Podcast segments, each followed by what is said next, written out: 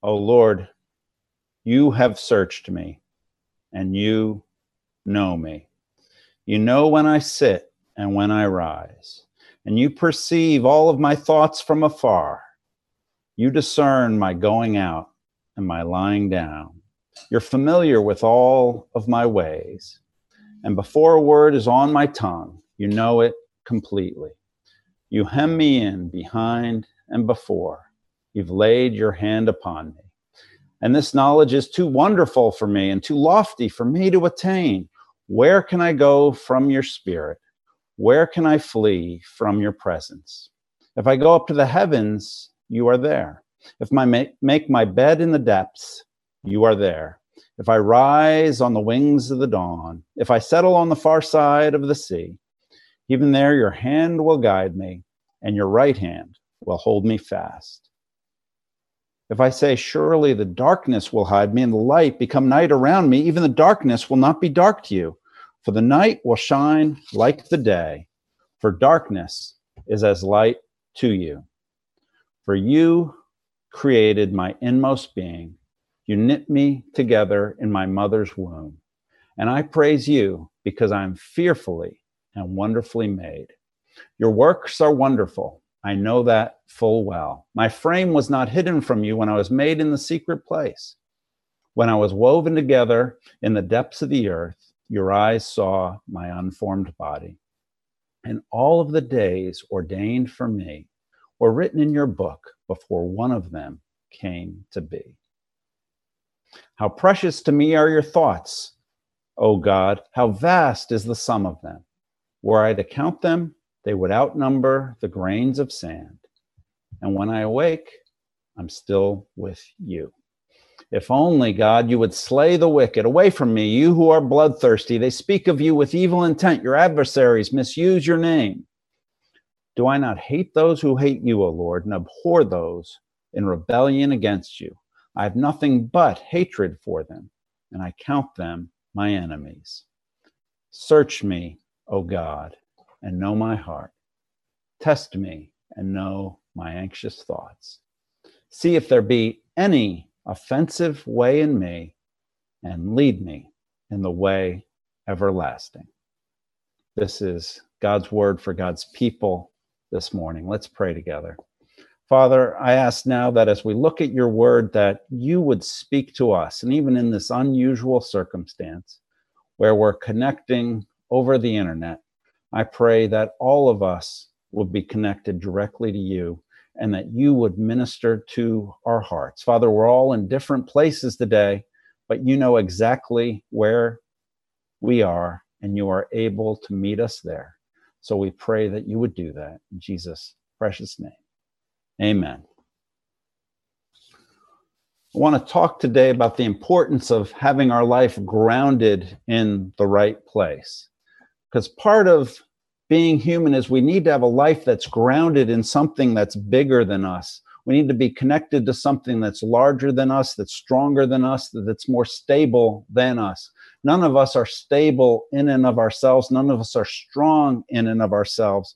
We need to be connected to something to give us the strength and the stability we need to make it through life something that gives us a sense of meaning, a sense of purpose, a sense of significance, and our ultimate security.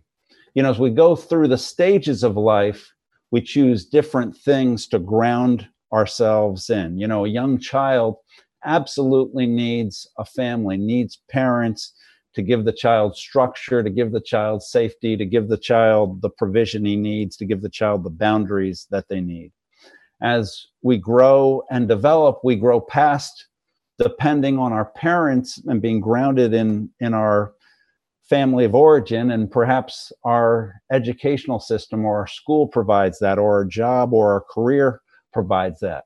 Sometimes along the way we find a particular cause that we ground our lives in.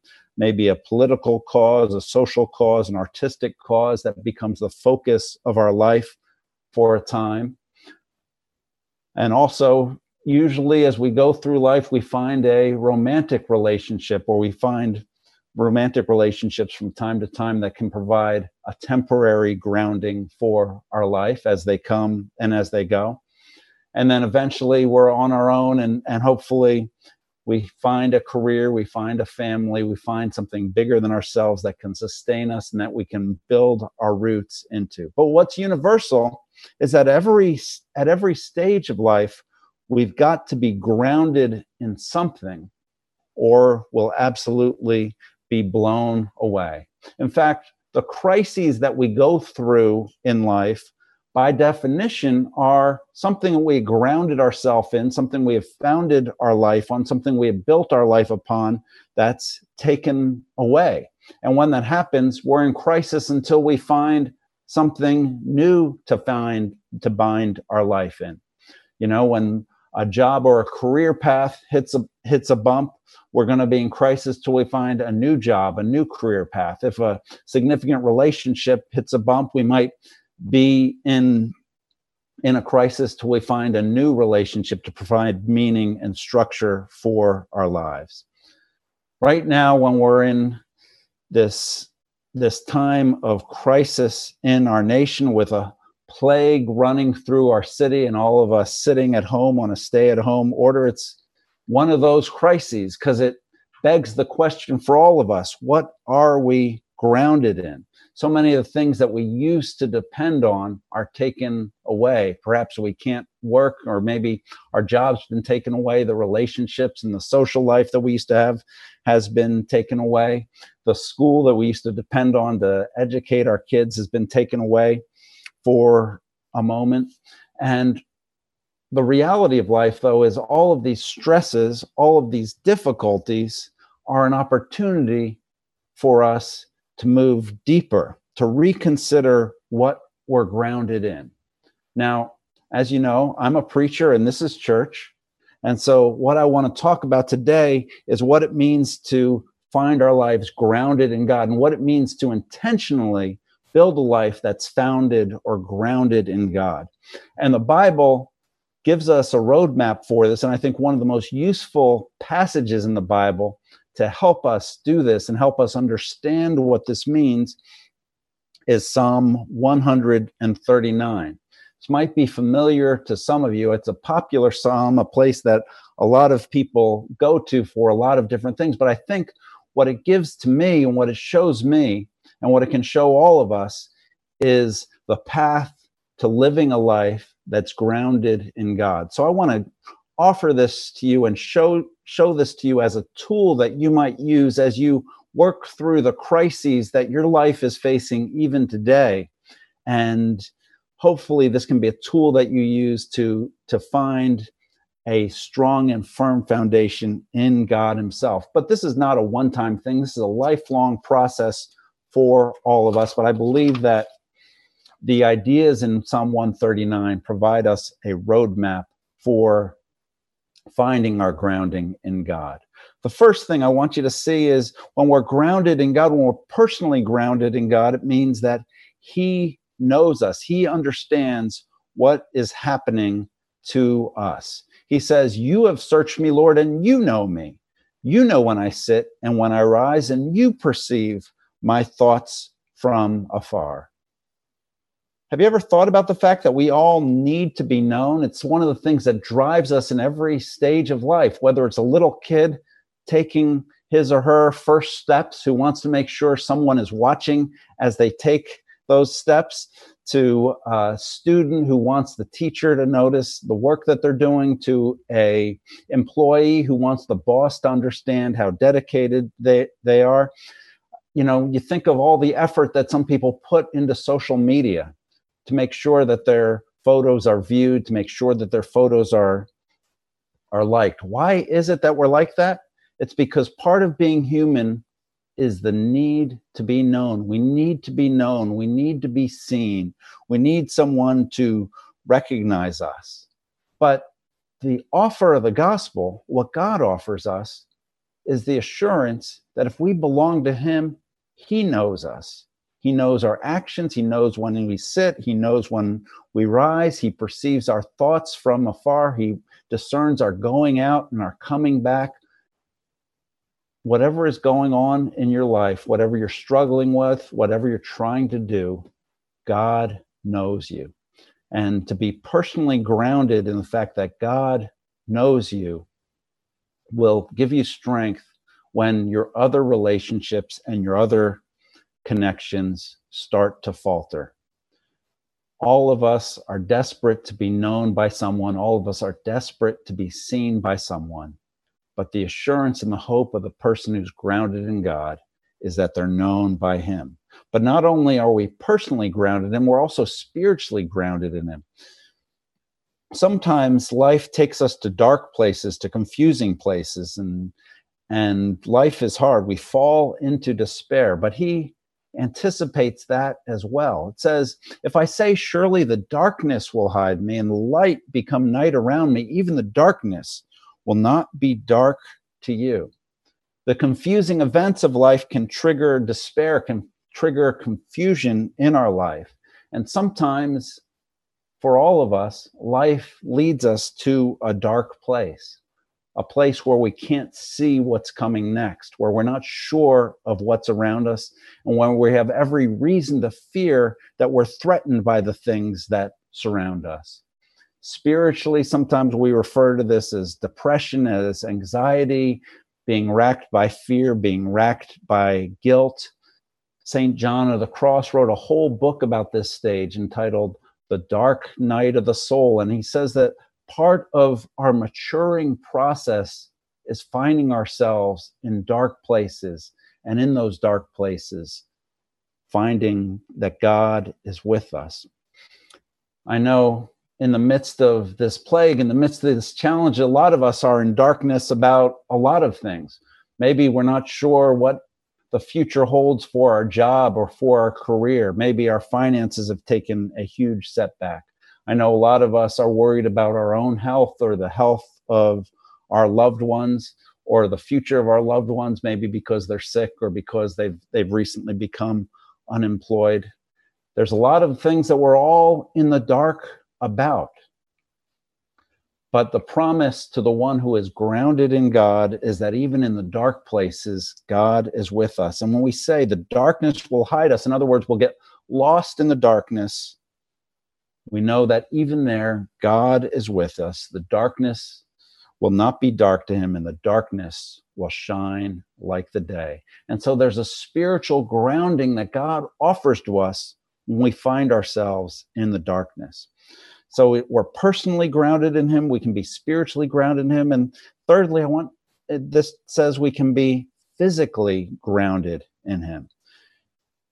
This plague has brought to light the weakness, the vulnerability of our health. But we all have a lot of challenges with our bodies, whether we're worried about our looks, we wish we were taller, we wish we were shorter, we wish we were thinner, we wish we were thicker, we wish we were smarter, we wish we were were quicker or stronger, you know, and all of us go through life. I know a lot of people go through life always keenly aware of vulnerability. Some people go through life just recognizing that they're chronically going to be in pain or or are going to be chronically disabled because of limitations that God has given us. And these earthly bodies we have can be sources of great frustration for all of us. But what this promises the person that's grounded by God is that the gifts and the struggles of our earthly bodies, even that is under his control. It says, You created my inmost being. You knit me together in my mother's womb. I praise you because I'm fearfully and wonderfully made. Everyone has physical challenges. Everyone is keenly aware of our physical weaknesses and vulnerabilities. But this psalm invites us to surrender those to God you need to understand that Christian spirituality isn't an, a denial of our physicality. It's not about saving our souls at the expense of our body. Ultimately, the Christian hope bound up in the Easter resurrection of Jesus is that God will redeem us, body and soul, in life and in death. And that's the hope that we have. And so, even as we str-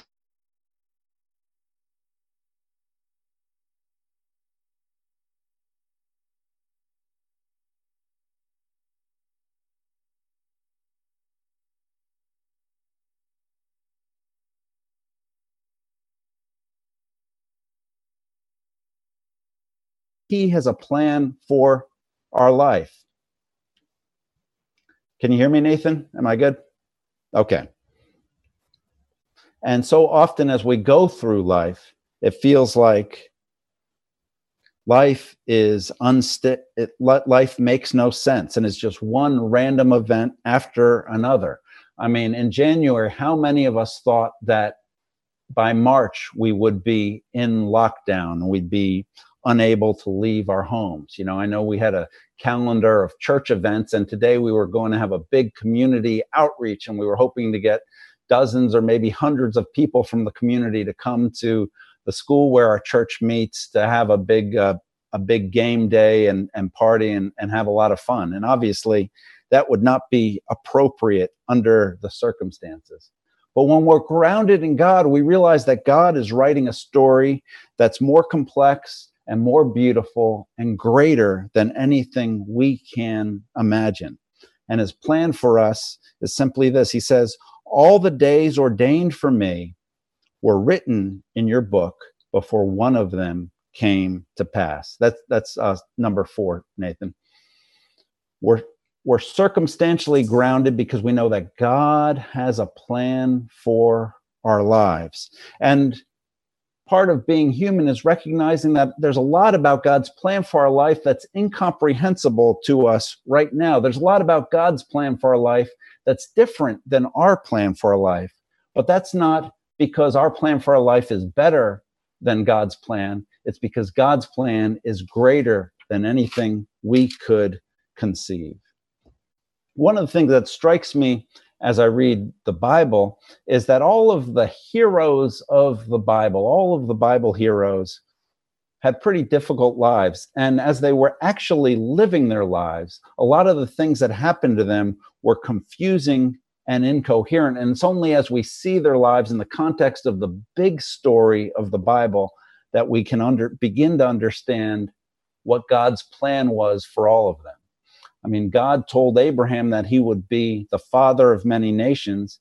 And then Abraham went decades and decades with his wife Sarah without having a child. God promised Joseph in a dream that he would be a great man and everyone would bow down to him. And then he was sold into slavery and ended up spending a decade in prison before he began to experience the reality of what God promised to him. And throughout the Bible and throughout history, the lives of people who have been used by God, who've had God's hand on their lives, has had this in common a lot of confusing things, a lot of difficult things, a lot of things that are hard to explain happened in their life. But then as you go through the whole of their life, you begin to recognize that there was a plan for their life that was greater than anything they could imagine. And I don't know what God is doing in my life right now. I don't know what God is doing in your life right now. I don't know what the threat of this plague means for our personal stories. I don't know what the challenges to the economy mean for your career or for mine. But I do know this that if you're grounded in God, if you're following Christ, then through you and in you, God is at work writing the greatest story ever told, and you are a key player in that story. Everything in your life, your challenges, your struggles, your pain, your loss, your disappointment, is part of a grand narrative that God is writing through your life that's going to be a witness to his glory. The reason we know this ultimately is because the greatest life, the most influential life, the most powerful life that was ever lived was the life of our Lord Jesus Christ. And for all of the glory of his life, a birth that was announced by angels, a, a life full of miracles that drew crowds of thousands to hear his teaching, his, his life ended with all kinds of confusion. Just when his disciples recognized that he was the Messiah that had come to redeem his people, his people rejected him just as they began to hope that he was going to set all of his people free, the people who had, the Roman Empire who had conquered his people, arrested him and put him through an unjust trial. Just when they thought that he was the powerful one who was going to bring heaven to earth, Jesus was nailed to a cross, and there he died. And everybody thought that when Jesus died, his story was over. Everybody believed that when Jesus passed away, that would be the end of his ministry. Because a Messiah, by definition, was not someone who would be crucified, rather, it was, was someone who would be victorious. But you know the story God worked through his suffering and even through his death, ultimately to conquer death. And in Second Corinthians chapter 1 verse 9, Paul talks about discovering this for himself. He says he talks about going through a difficult time when he was under great pressure that was far beyond his ability to endure. This is the apostle Paul speaking. He says, "And so we despaired even of life itself. Indeed, we felt we had received a sentence of death. But we got through this and we realized that this happened that we might not rely on ourselves, but on the God who raises the dead. See, what Paul had to be reminded of as an apostle, and what all of us have to be reminded of when our life becomes confusing, when our life doesn't make sense, we got to be reminded that we're not self sufficient. We don't depend on ourselves, and we're not writing our own story. God is writing our story, and we can depend on the God who resurrected his son from the dead, and that same God will bring us new life from the dead when we trust in him. So God is writing a new story through our life. God has a plan for our life that's grander than anything we can imagine. And when we're grounded in Him, we can be confident of that, even when things go wrong, or even especially when things go wrong. We can trust in His story. But this, this doesn't mean that we're so so disengaged from our immediate circumstances that we don't really care about what's going on around us. We don't care about the suffering or the struggles around us.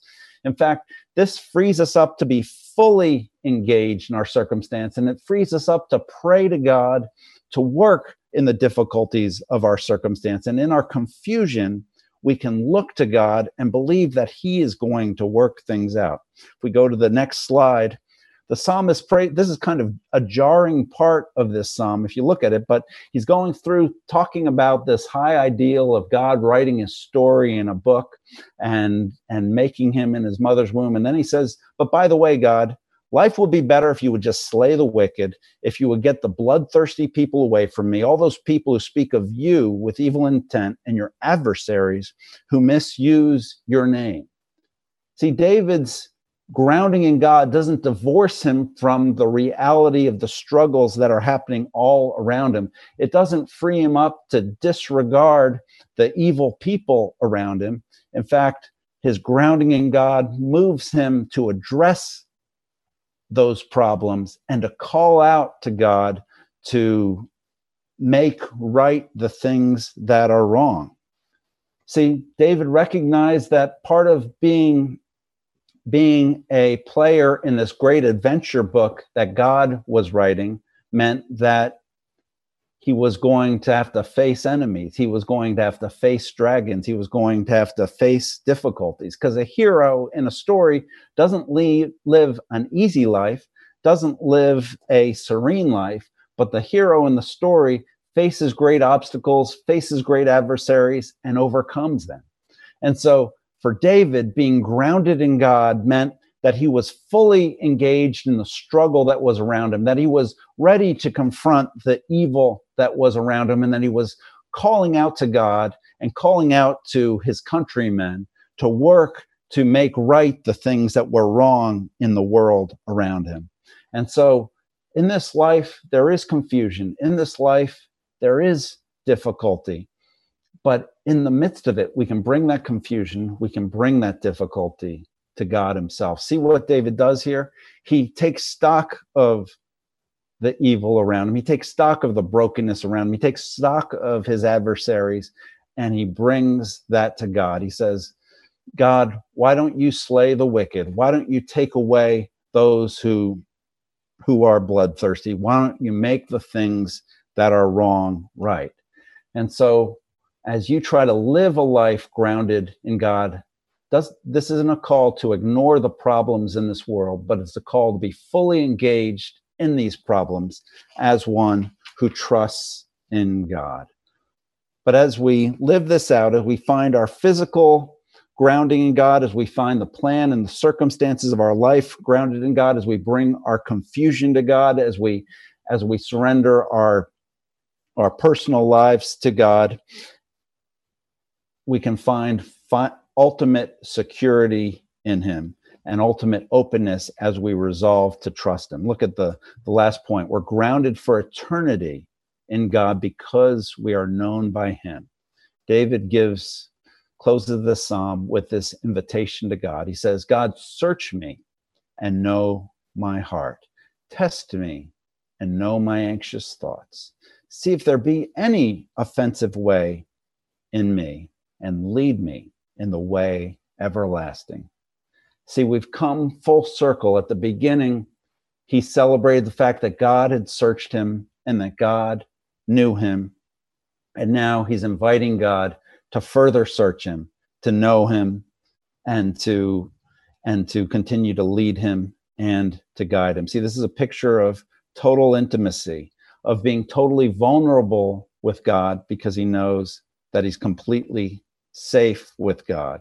He says God knows his life, God knows his story, God knows his situation, and he can surrender all of these things to him. He's completely exposed before God, and yet he's completely accepted by God, not because he's flawless, not because he's perfect, not because he's done everything right, but because God knows him completely and accepts him just for who he is because he is God's beloved child. And this is the promise that's given to each of us that God can search us, God can know us, and God can lead us if we embrace God's grace through the Son of David and the Son of God, our Lord Jesus Christ. And we invite him to lead us into the way everlasting. Let's pray. Father, I pray that you would show us what it means to be grounded in you, to live a life that's grounded in you. In the midst of this hardship, in the midst of the crisis that everyone is going through right now, I pray that you would help us to reestablish the foundation of our lives in our connection with you. Pray this in Jesus' name. Amen.